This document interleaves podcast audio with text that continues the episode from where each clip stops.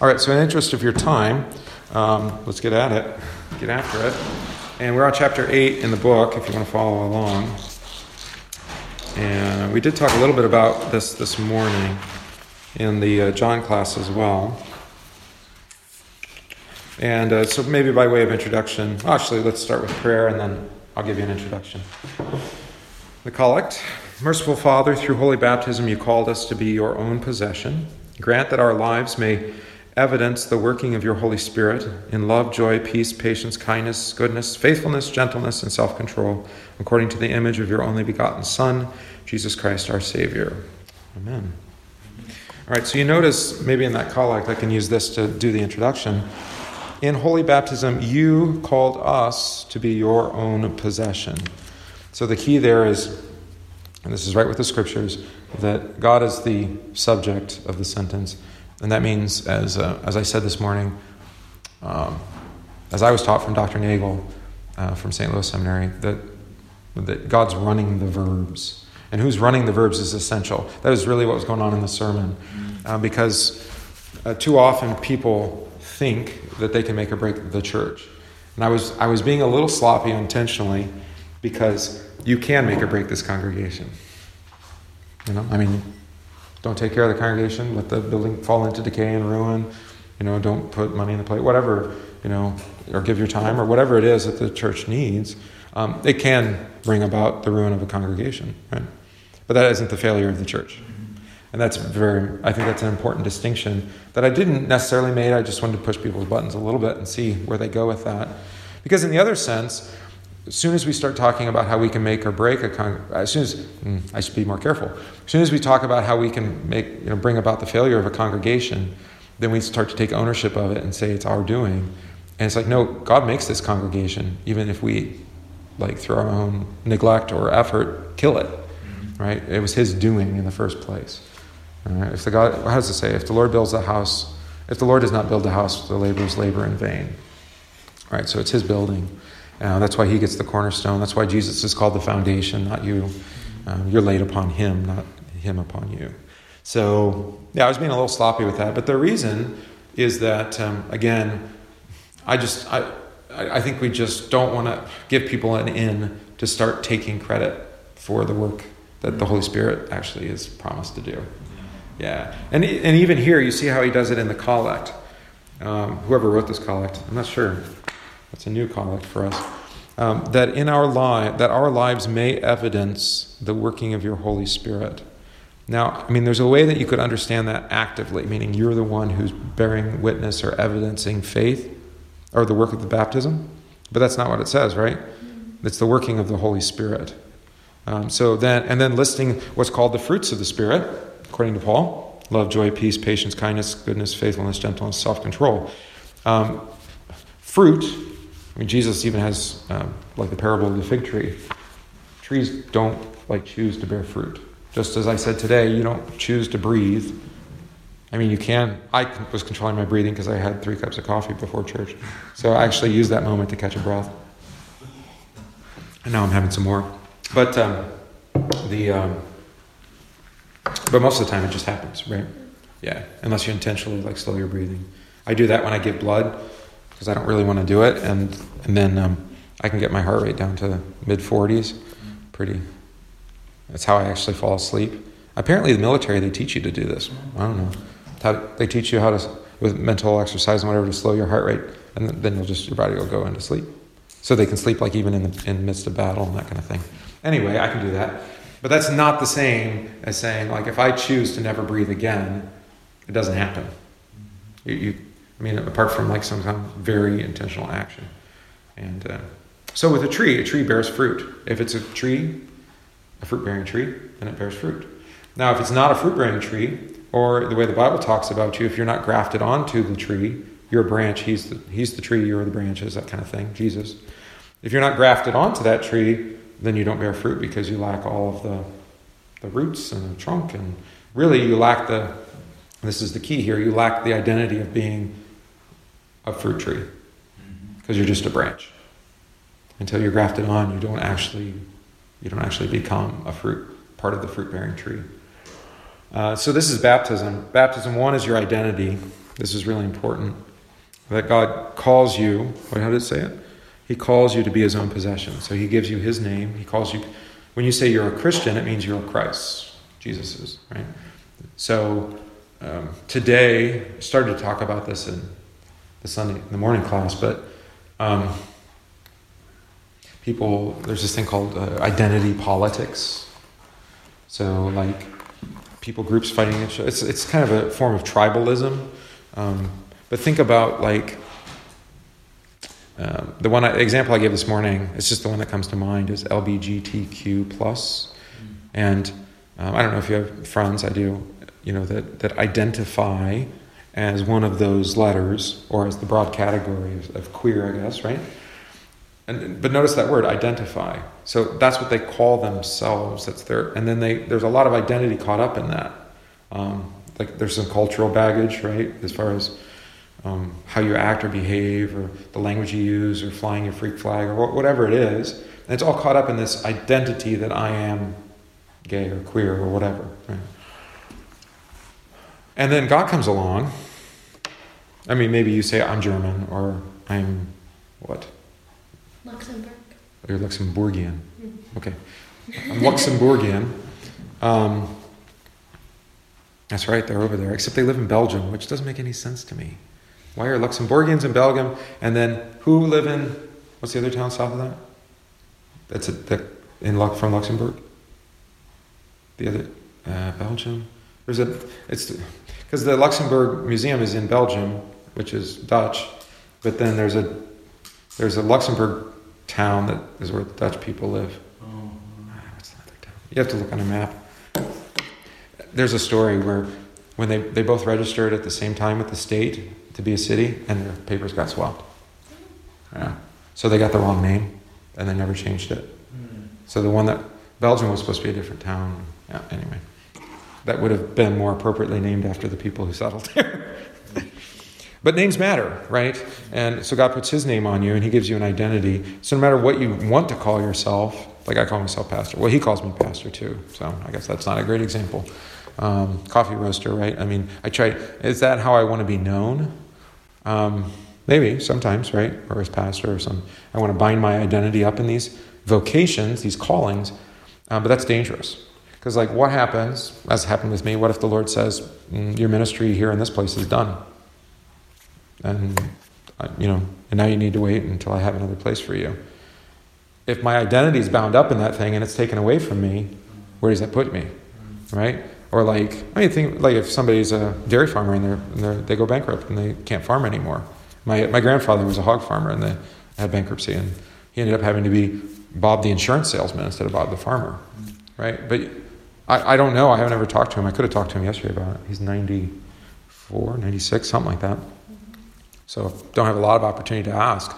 But I wonder if he had that kind of like, you know, because he was known in the community as, you know, that's the Gillespie farms out, you know, out there. Um, and then, but now, you know, for the last, since then, it's probably been less than my lifetime, so maybe 35 years or something, he's been, you know, the guy who sells insurance. Um, you know, but maybe not. Maybe he's just Bob Gillespie, a community icon or something, you know. But even then, that could be taken from you too if there's a scan. Like if you do something and there's a scandal, and so your identity gets caught up in that. And so, really, what, the reason why God then puts His name on you in baptism, in particular, um, is that no matter what happens to you in relation to your neighbors, in relation to your community, your world, um, even in your church, He calls you His child. And you're always his child, even when you don't want to be his child, or even when you choose to live contrary to that identity as a child, or to not bear fruit according to the faith that he's given, or uh, however that works out. Uh, that's the story of the prodigal son. It's, it's really, I think, this, there's so many good things in that parable, but that's why I think it's loved. But um, the big one is that the father doesn't let the son say, Make me a hired servant. But the father immediately clothes him, gives him the ring and the shoes, and slaughters the calf and says, My son who is lost is found. And as a matter of fact, he's watching for his son because he runs out to meet him before anybody else sees him. So the father's never ceased watching for his son, even while his son has forsaken him and gone off to be not his son, squander his inheritance which he demanded from the Father, which is another way of saying drop dead. You know, it's a really powerful text because that identity held fast of being the child of the Father, despite all the things the Son did, or all the other things, ways that he might have considered himself, right? Because he that's that's his thing. Make me your hired servant. He think I'm not worthy to even be called a son, but maybe he'll call me his servant, right? So he's got he has an identity crisis, is what's going on there, um, because of how he's recklessly squandered everything that was his by by right. Uh, which is a wonderful message for the church, I think, because um, I've, I've, preached this many times where someone, you know, later in life or after something is restored to the to the church that have been outside the fellowship, haven't been hearing God's word, haven't been receiving communion, and now they're back. That's actually your story, right? In part, uh, for whatever reason, and, and God works in mysterious and multiple ways, and you know, maybe it's here He's using you know this desire, this. Uh, I think, godly desire uh, to teach, right? Which is a gift to you, right? That He's given you skills, ability, or even just the desire to do that. That's a gift from Him. Um, then uses that to bring you back into more active life in the church. So that holds fast no matter what else. And uh, that's, you know, like this morning. Well, I haven't been here in a long time. You know, somebody on the way out of church. Um, I'm glad to be back. I've always considered this my church, and I my response is welcome home, just like the Father. I mean, glad to, glad you're home. And it's like, it feels like home. Yeah, well, of course it does. Because it is, I mean, you've considered it your home and it's still your home, even when you're not, not been here. Um, which is all good. That's all in, so that's all in baptism. You can pull a lot out of that little collect, can you? Uh, stories in baptism. Well, here's one thing that's really kind of profound is that, um, at least from the church's perspective, every time God's Spirit comes with water, um, that's a sign or foreshadowing, or it is baptism. So you see this in the Old Testament. You have the Spirit of God hovering over the face of the deep at creation. Okay, well, it's, it's, it's not over the deep as in like, it's over the deep waters, is what it's talking about, the hovering over the face of the deep waters. And so, spirit and water at creation, making, bringing life to be, into being when God speaks, which is powerful stuff. Um, we have the flood, which um, God speaks a judgment against the world, but he also, you have the sign of the Spirit is at the flood, isn't it? The dove? Yeah. Yeah, the dove shows up again at Jesus' baptism, which is meant then to say, hmm, dove, where have I seen a dove? Where have there, we've been water and dove before? Oh, yes. The flood, yeah. And the promise to Noah, which was that God would never destroy the world again by a flood, right? And so he actually uses the, the flood, if you like, of baptism, what, to overcome sin, death, and devil, right? Which are real enemies, not our neighbors, not this world, but, but actually um, those enemies. Those are the mortal enemies. So, and then they give you Second Kings 5. I would do more with that uh, if we had a little bit more time, but I cover that in full with the confirmands. But the washing of Naaman in the Jordan River. Naaman's a foreign leader. He's got a uh, Jewish servant girl. He's got leprosy. Um, and unlike the Jewish nation, where lepers aren't allowed to integrate. Um, Naaman is in Syria, and Syria, the Syrians don't seem they don't have that rule. Um, and uh, Jesus, I mean, God gave that rule, right, that the lepers be kept separate, um, in part because of communicable disease. Um, I think so. It's a practical thing, but also then it ends up being a wonderful teacher moment. How God restores even those who are unclean into fellowship. We see this when Jesus heals the ten lepers, or he goes into their colony. Um, it's in Ben Hur too. Have you seen Ben Hur? Not recently, but I have. Yeah, I think he's got. It's a family member, is it his wife or somebody's in this leper colony, and he makes himself unclean by going into that colony. Ben Hur does. So anyway, you can watch the movie. You see a picture of that. It's an old movie. Charlton Heston, I know, but there's some there's some good moments in there. Um, and so the big deal there was that the servant girl said, Go see the prophet. Naaman goes and sees the king, not the prophet. The king is like terrified because the Syrians are pretty powerful enemy and actually would destroy him. Um, but he sends him to the to, to the prophet Elijah anyway and says, you know, and the prophet says, just go wash in the Jordan um, seven times and you'll be healed. That's it. And but Naaman, this this leprous um, commander or governor, whatever military officer he is, um, says, No, No, because we have cleaner waters actually back in Syria. The Jordan is, is it's miserable. It's dar- it's it's a gross river, um, and uh, that was true then. It's apparently it's still true today, from what I understand. It's worse. Is it worse? Probably. Yeah, with uh, pollution and whatnot. But um, but then the, the, the girl, I think it is again, says, uh, or actually it's his servants just say, you know, did the prophet say to do that? Yeah, we should listen, just listen to the prophet. I mean, what do you got to lose? Yeah, he dips himself and he comes out clean, right? And then he confesses um, the God of Israel, which is really beautiful. So it's again, uh, you want to connect that to the sermon today, you know, just do what the Lord tells you to do. Don't worry about it. You know, if he sends a prophet to say go wash in the river, you go wash in the river. Do whatever he tells you, it's going to go fine, right? Uh, but we like to make things more complicated, and I think it's because we just want to wrestle control away from uh, God and His Word the way He promises to work. So that's that's in the second paragraph that uh, baptism isn't the church's creation, but rather the church is created by baptism. So that's Matthew 28. Uh, that was my newsletter article this month, wasn't it? Uh, notice that you're baptized in the name. So again, there's your identity is the name. You bear God's name upon you, which makes you His possession or His child. Um, and but also is, as it says here, signifying who does the baptizing. So despite the fact that you have a pastor, an emergency, somebody else saying the words and washing the water, it's the Lord's doing. Just as much as when we talk about, take heed, this is my body, this is my blood, or I forgive you all your sins.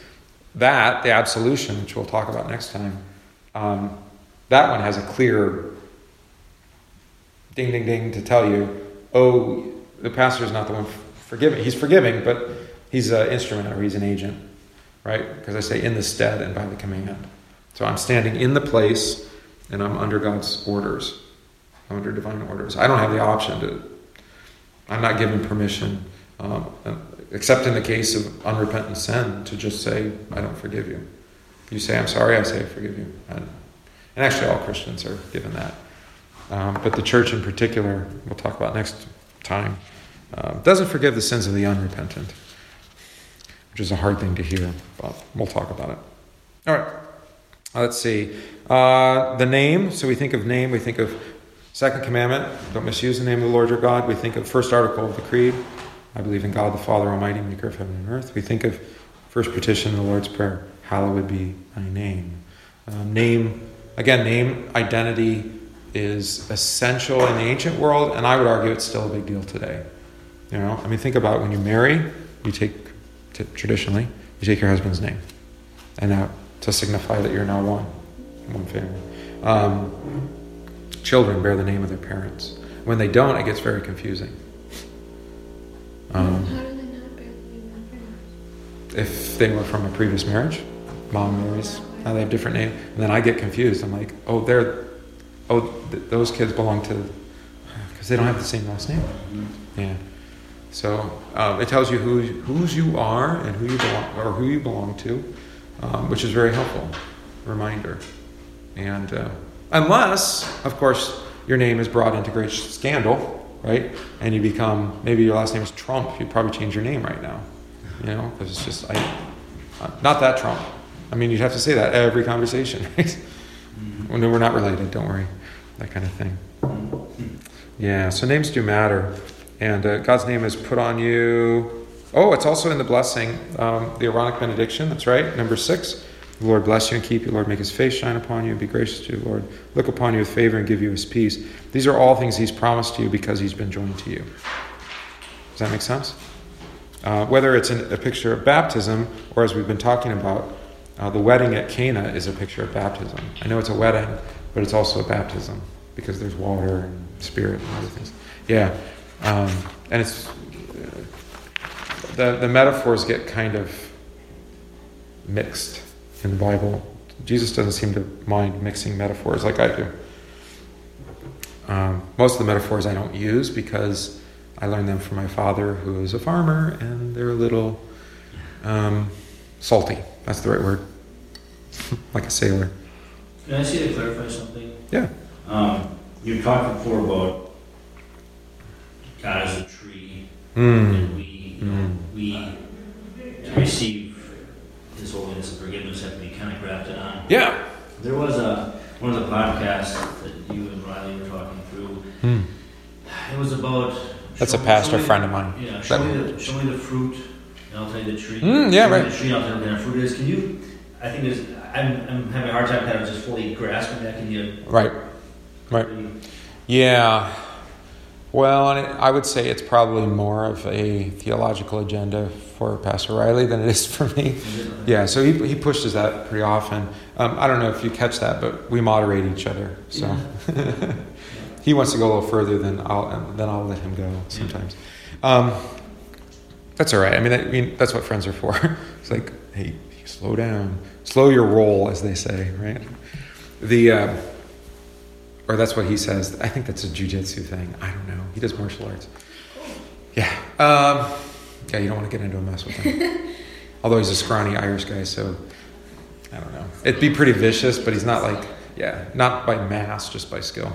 Anyway, uh, show me the tree and I'll show you the fruit. Show me the fruit and I'll show you the tree. We're kind of dealing with there uh, is this dynamic between St. Paul and St. James.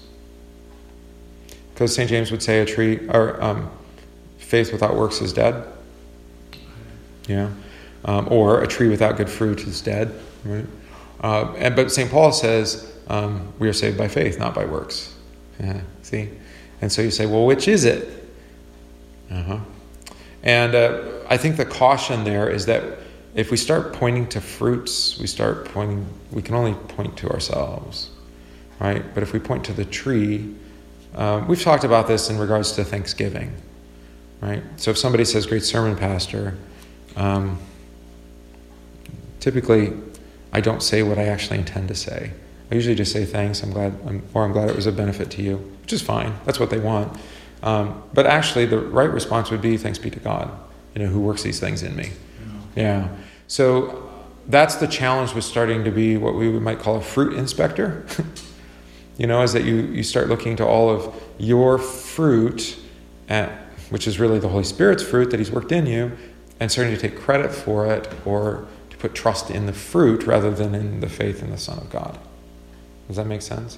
That's the pro- so this is the problem with Lutherans because we, we talk so much about works being not the thing that some would say then, well, you never, you actually have excluded works from, from the Christian life entirely. And we say, no, not at all.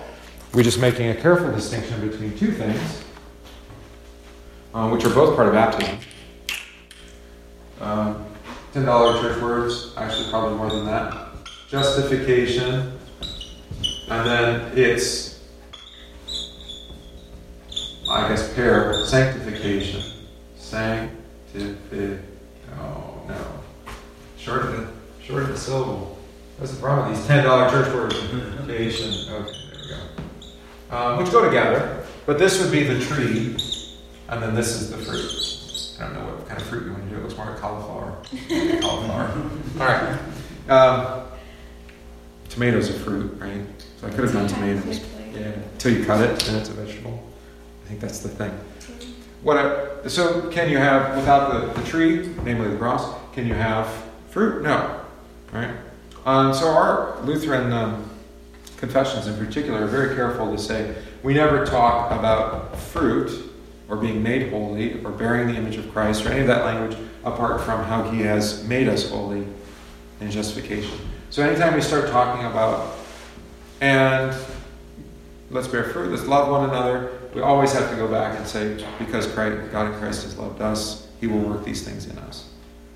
We don't do them, and we don't do them even, this is where I think the language gets a little sloppy in a not helpful way, which is to say we bear, we love one another um, because we are mimicking or imitating Christ.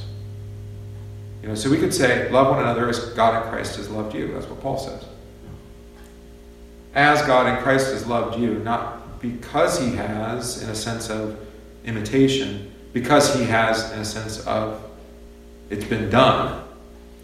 This language is kind of tricky, isn't it? It's a little mushy sometimes. So the key is that we don't you, you don't talk about you or any of the things that you have done that have been done through you, apart from talking about how God in Christ has done them for you or through you. Um, just don't take credit. I guess that's the big thing. if you want to put it down. And that's why you say, when people start saying, look at my fruit, look at how I've, you know, I've served this church, I've put my offerings in that plate, I've done all these kind of things, I've loved my wife, I've taken care of my kids, I've made a name for myself, whatever it is. Uh, you say, well, that's all great, uh, especially in that, you know, others have benefited from you. Uh, but tell me, what has Jesus done for you? Mm-hmm. Yeah. And shouldn't it technically just stop there? Like, for example, somebody compliments you and you say, "To God be all the glory." And it brings up because, like, um, you know, Nick Foles after the Super Bowl, Mm, he, he gave he gave glory to God, but then it was we we I you know Yeah. and he went in, Yeah. which is normal, right? I mean, we all do that, but I just I Yeah, no. money that we can say to God be all the glory. We should stop there. That, that's you know stop. right. Anything else you say is just now putting it back. Well, he does that because he doesn't know how the interview is going to go. True. I mean, maybe I'm just trying to give him the benefit of the doubt, and other actors or actors, uh, athletes, you know, they point this guy or whatever. Um, they, I know, I don't know what's up there, but they always point up because God is in and all and through all. So like, like whatever. Well, I know. I mean, it's true. The, they talk about the heavens and clouds and things, and it's a Jesus ascended, but I. into the cloud and the way that Elijah went up in the whirlwind. But um, mm, what was I saying? Oh, I think they front load it that way um, just to make sure they get that in. Uh, like I want to thank mom, you know, like at the award show. you just get it in right away before you start rambling and they cut you off and then it's over.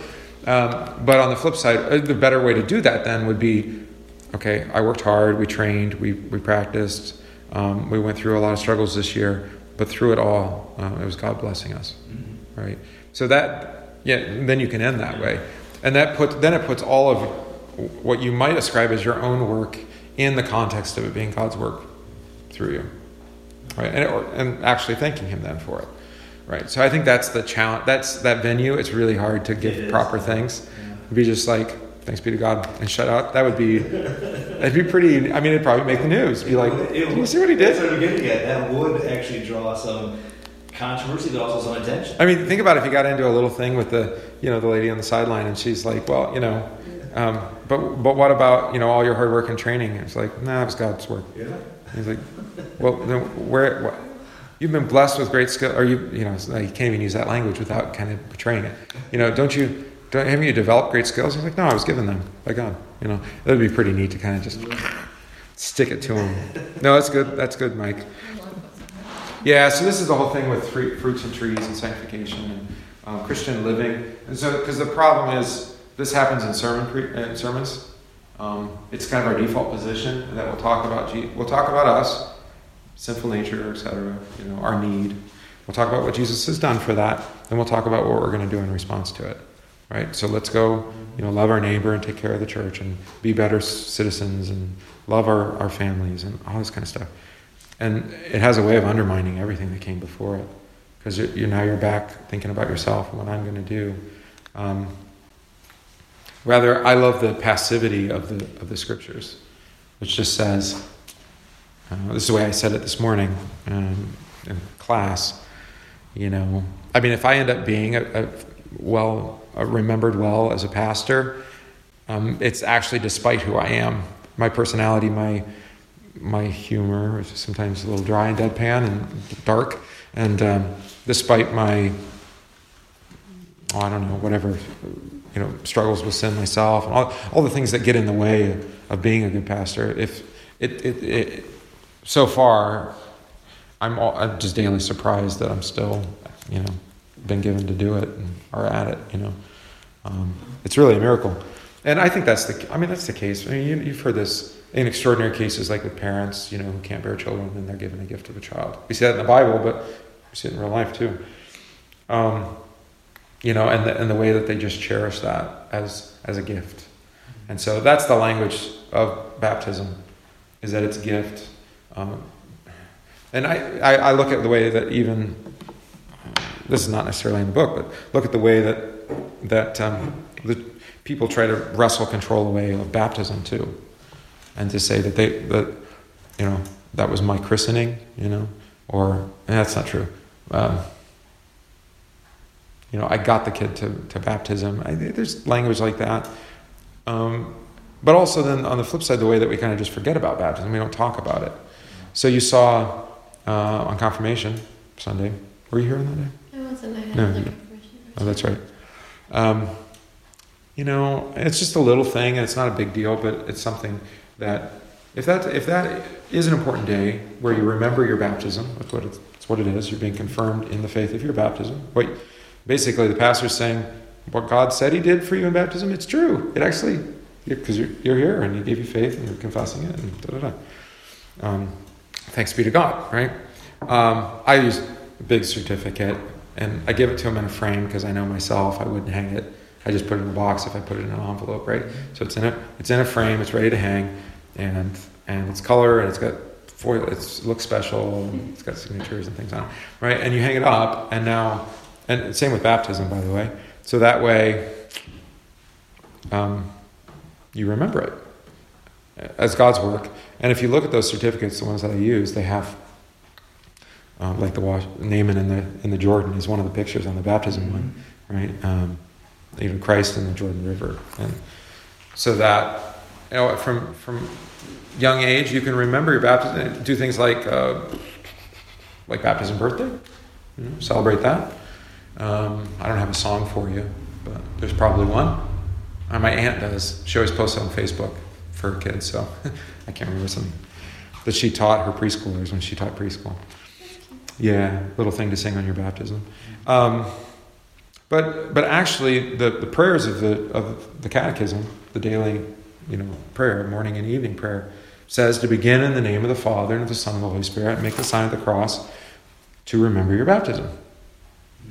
Right, the name given to you at your baptism, and then confess your sins, which is something you can only do because you're baptized to acknowledge your sin because you have the Holy Spirit um, who has examined your heart, or, or pleading for forgiveness, or even praying. This is the other thing, Lord. Lord, teach us how to pray. Our Father. Well, you can't call him your Father unless you are His child, right? Yeah, and this is. Um, I hear this sometimes. People will say, "Well, everybody is God's child. Uh, we're all God's children." Actually, the, the expre- it's a strange distortion of an older expression of you know Mother Nature's child. We're all children of Mother Nature, and we just say, "Oh, that's God." No, that's not true. Actually, we're all God's creatures, right? Been made by Him, sustained, taken care of, um, but we're only children by way of baptism. Mm-hmm. Yeah. So this is why baptism is not something that we usually restrict, um, not severely anyway. Uh, with adults, there might be a little bit of instruction before they're baptized, just to let them know what baptism is, what they're getting themselves into, more than anything. You know, like here's what God's going to do to you, um, and this is what this is the fruit that He's going to bear in you as a result. You know.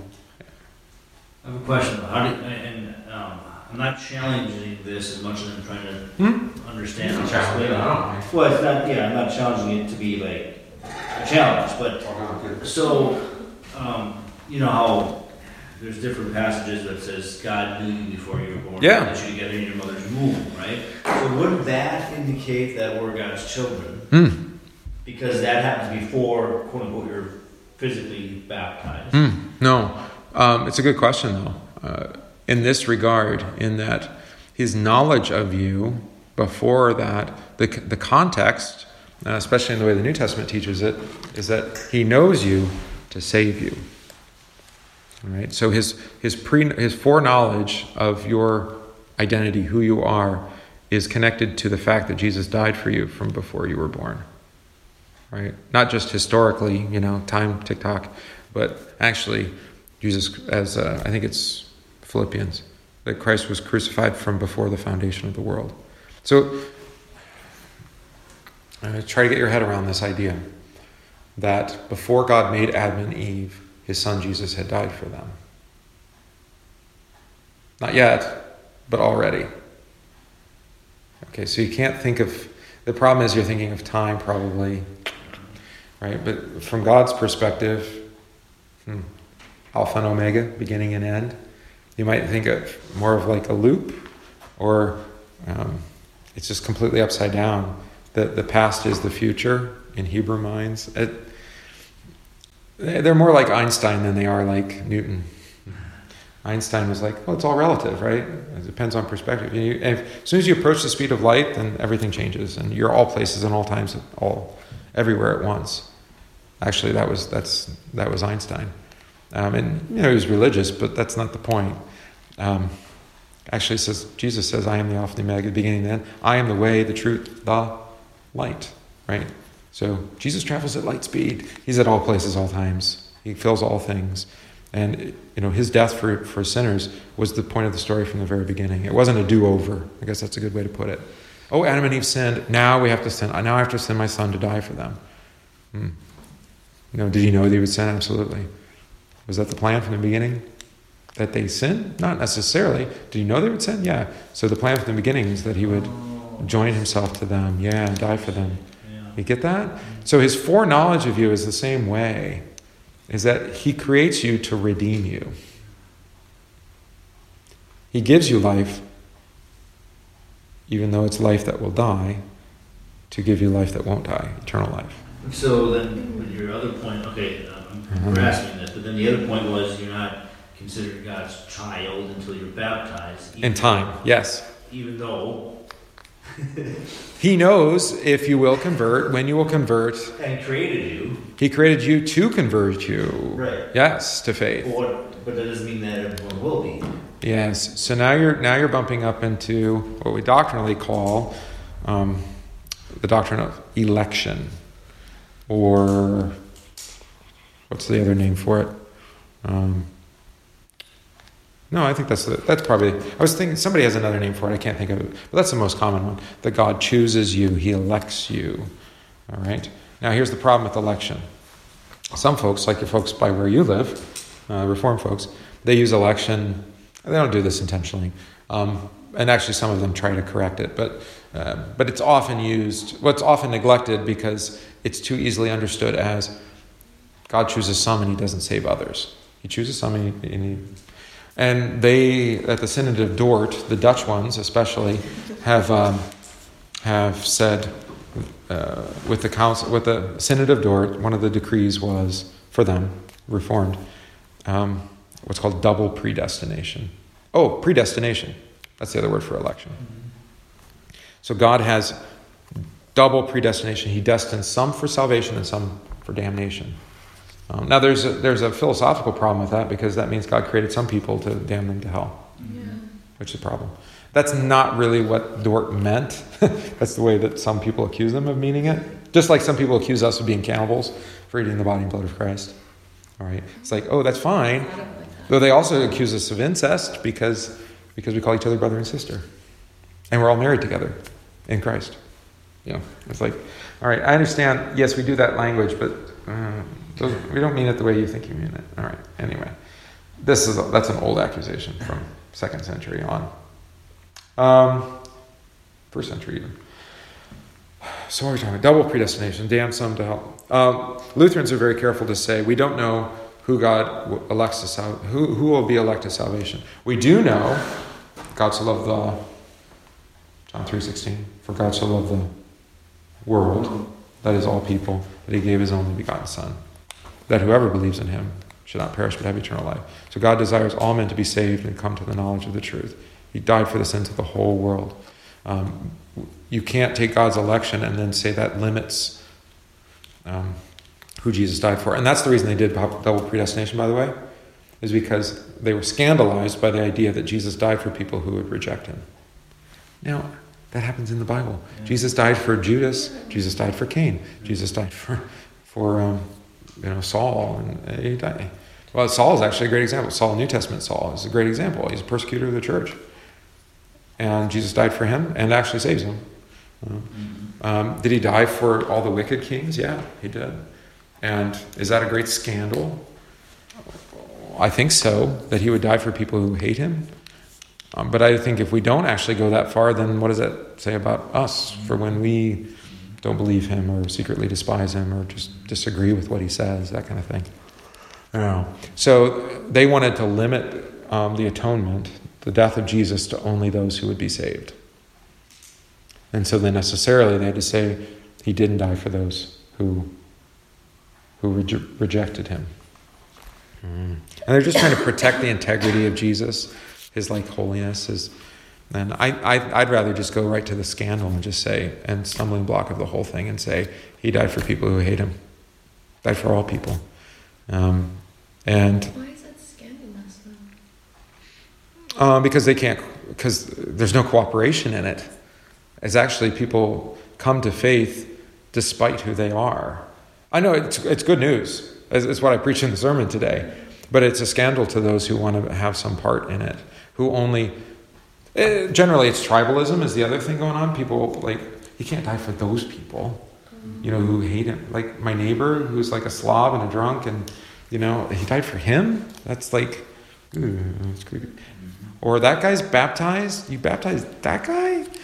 And like you brought like corruption into the body or something like that. And it's like, no, I brought him into the body to be forgiven. There's forgiveness in the body. So that's, it, I think it's just a lot, there's some misunderstanding there. Um, that's part of it. Why did I bring all that up? Oh, election. So Lutherans said, particularly, predestination, election is the doctrine in the Formula of Concord, you can read this, um, that it's given for comfort. So that those, um, those who are in the faith are like, oh, God, this is God's doing, and this is His choosing. He chose me, you know. And and baptism, draw it right to baptism, and say, and how do I know that? Because He baptized me. He's given me faith. I'm, my faith is weak, yes, um, but He is strong, right?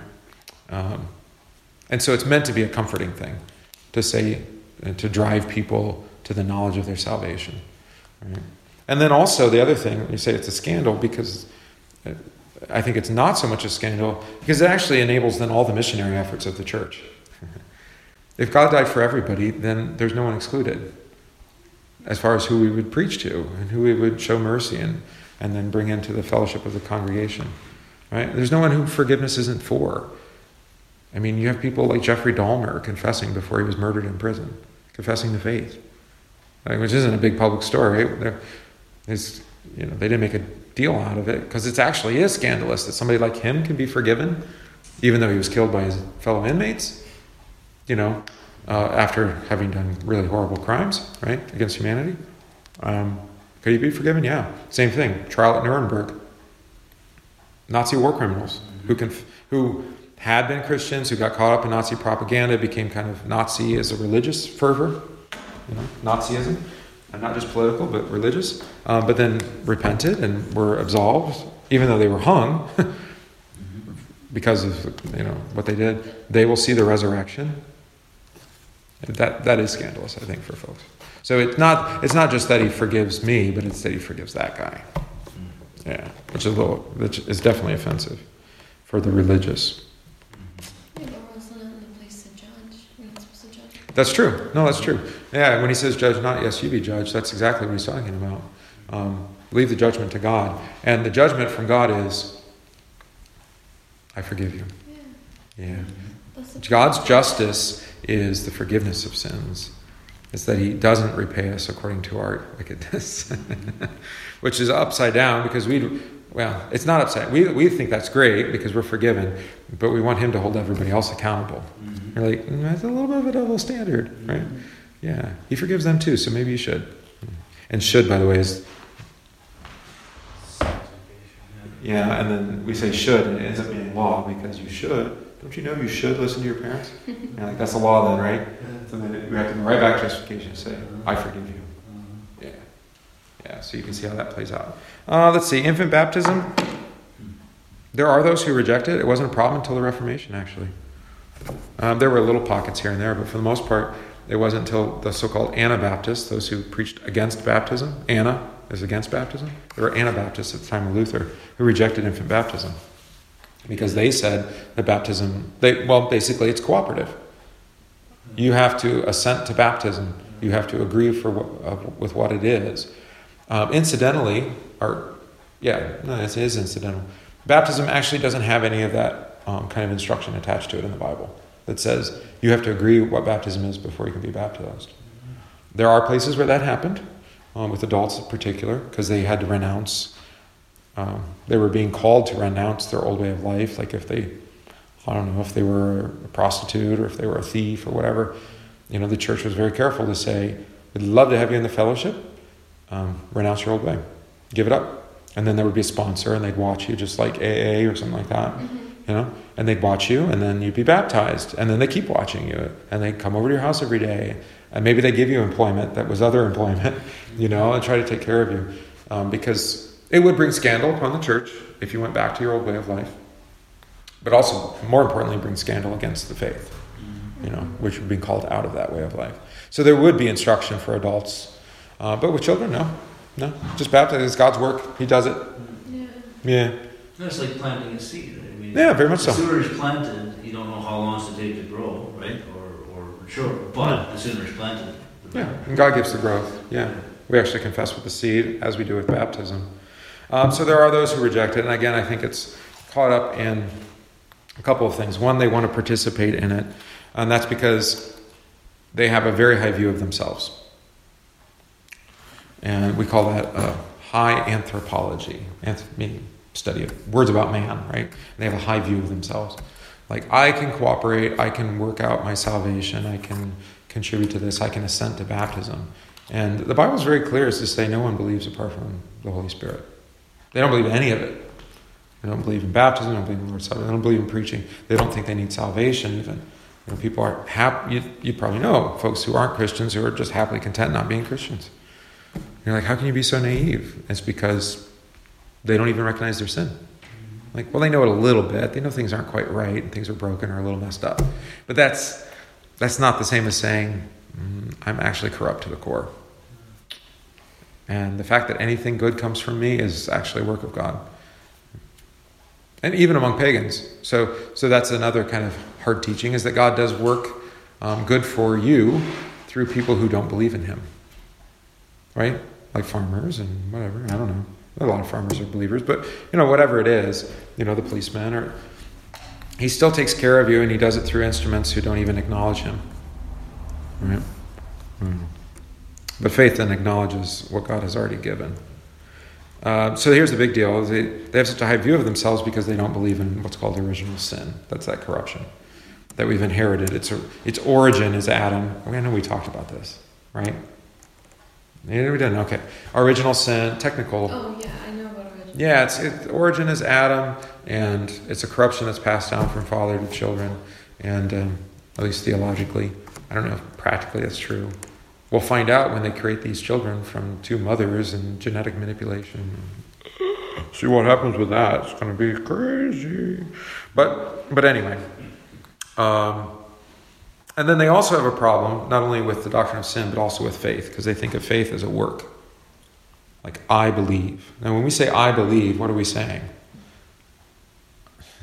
I've put a lot more words to it, but I would how would you I define? accept. See, that's still that's active, isn't it? Yeah. See, this is the problem with belief because we've turned that word into a very active word. When you say "I believe," um, well, remember third article of the Creed from Luther's Small Catechism: "I believe that I cannot believe by my own reason or strength in Jesus Christ my Lord, or come to Him." Which is ironic. I believe that I cannot believe. That also is a statement of faith, isn't it? I believe that I can't have faith by my own reason or strength, right? So when you say I believe, you're saying you're actually it's the voice of the Spirit speaking through you. You're acknowledging the gifts that God has given you by His Spirit, even the trust in Him, or even knowing even knowing who He is, God the Father or Maker. It's like, how would you even know anything about that unless He had told you, right? And especially to, as you say, accept or acknowledge that. Um, it's true, you do. You accept, you acknowledge that. But even that acceptance or acknowledgement, which we call faith, is a gift. I mean, I, I, it maybe bothers some people because I'm a pastor and I'm supposed to have it all together, I guess. But, but I'm more than happy to tell people there's days I get up and I'm, you know, even at the altar and I'm not sure the whole thing's a big sham. They're like, what? I thought you were like confident. Well, I feign it. That's why Jesus gave me orders to say, do this and say it this way, so that even when my doubt could get in the way, I just, yeah, maybe I airmail it in, but it's God's. I just, thankfully, He's given me instructions. And He said, here's, when you airmail it in, do it this way, say these words, um, you know, preach this way, say the. And uh, so that even that the pastor has doubt and unbelief mixed together, but, and mixed with faith and trust. That, not to belabor this point, I know we're Yeah. time, but that was the one reason when, when I fully decided to convert Hmm. from Roman Catholic uh, to, to Lutheran uh, was because of that. Because and it, it wasn't that I was mad or anything, but I did notice that from the priest side of the equation, they always came across and presented this air that, that you know they were better than other people. Not like in Mm. face, but just that they they were above the common ordinary sinner. Well, they believe that. That's what I'm saying, and, and, and I sensed that. I had some really nice priests that were very easygoing guys, very nice, but that was still kind of the the hierarchy. I mean, I didn't feel right about that because I know plenty of priests that uh, sin just well, Yeah. sin with the whole scandal through the you know, Well, that's obvious, yeah, too. things like that, so that they weren't above above anyone else, even though they thought they were. And then Well, digging in scriptures, I realized that there was a, a major, you know, a major issue. yeah, yeah. Yeah, so this is actually connected to baptism too. Um, because baptism is joining you to the death of Jesus. You're washed in the blood of the Lamb. And so the gift of baptism is, again, childhood, you know, being God's child, forgiven, um, new identity as God's child, uh, but also the gift of the Holy Spirit. And we haven't talked about that yet, so we should do that very quick. The gift of the Holy Spirit is a gift given um, that we would trust in God for all things, you know, for faith and life. And the problem is that's that's all that baptism gives. Now the problem is the Roman Church um, rightly recognize that pastors or priests are held to a higher standard by the world, really. You know, so if there's if there's scandal upon the pastor, it brings great scandal upon the church. Yeah. So pastors are held to a higher standard. Paul's has admonitions to Titus and Timothy. You can read the letters. Like you guys got to keep your, you got to keep your act together outwardly, publicly, even if inwardly you're just as corrupt as everybody else. Um, you got to you got to keep it together because of the really the, the way that hypocrisy can damage the witness of the church. Um, and so then Rome said that that that the gift to be able to do that is not your working out of faith of baptism, but actually is the is the gift of ordination, where you receive a special indelible gift of the Holy Spirit that allows you to live a celibate lifestyle, um, um, you know, to live you know with temperate and self-controlled and sober-minded, the things we heard today. That those are a special gift of the Holy Spirit given to you when you're ordained as a pastor. And that's man. Uh huh. It's created. That's not in the Bible, not in Scripture. So, yes, because on the one hand, pastors are held to a higher standard, but again, it's the same spirit that you have in your baptism, and you're held to the same standard anyway. It's- It, it's just because you don't hold public office in the church. Um, frankly, you can just get away with a lot more. Yes. yeah, exactly. you can get away with it without it bringing. But I mean, like, with, um, you can take off if you need to. Uh, the, the, the connection um, to, we didn't talk about it in church, but Jim Sugar, I sent the email out. Yeah, Yeah, 16 69 year old man, 50 year old woman, and the 10 year old grandson that were dead. I don't know if they've released any info yet. Keel, they were all last week Monday. Yeah. This past Monday. They found They him. were found dead in their home, shots.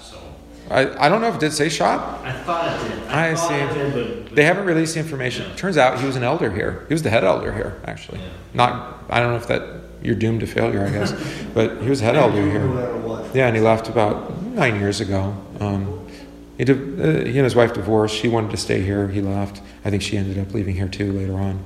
And, um, you know, and you say, well, how can that happen? And um, do you not believe that you still have the sinful flesh clinging to you? Do you not believe that the devil's out tormenting you night and day? That the world has, tempts you to great shame and vice? Um, you know, the, the th- fact is that the Christian isn't taken out of those things. We're actually driven into them. Like Jesus was driven into the wilderness to be tempted by the devil after his baptism. That we're driven into them, but we're not left without um, God. Actually, He goes with us by His Spirit. And uh, thus we pray we not enter into temptation. You know, Lord's Prayer. Even though we're going to be tempted daily. And, and why does God do that? He calls it like a refining fire. You know, trial and temptation actually bring about a strengthening of faith, not, not a weakening. We think it makes us weak, but, um, you know, uh, but it actually makes us strong. So the alcoholic, for example, goes to the Lord's table to receive the Lord's Supper and re- receives wine, alcoholic wine. And you're like, are you tempting fate? Um, I would ask the question: Are you tempting? Why, why, why would you tempt God? He's going to drive you into alcoholism. What are you saying? He tempts no one, right? He said, "Do it this way." We do it this way. Um, I might dilute it with water, but yeah, you know, just for the sake of conscience. But does that? mean- It's a, this is the thing with like holy living is that it can get really much just be talking a lot about us and not a lot about what God has done for us, which is really what the whole thing is. Yeah. And then with those priests, um, you know, I mean, they have to disregard scripture that says it's not good for man who lusts um, to, to remain celibate. They should marry. So they have a wife and they have a proper receptacle for these things. you know, a vessel who's there to receive receive those desires in a godly way. Yeah. So have a good week.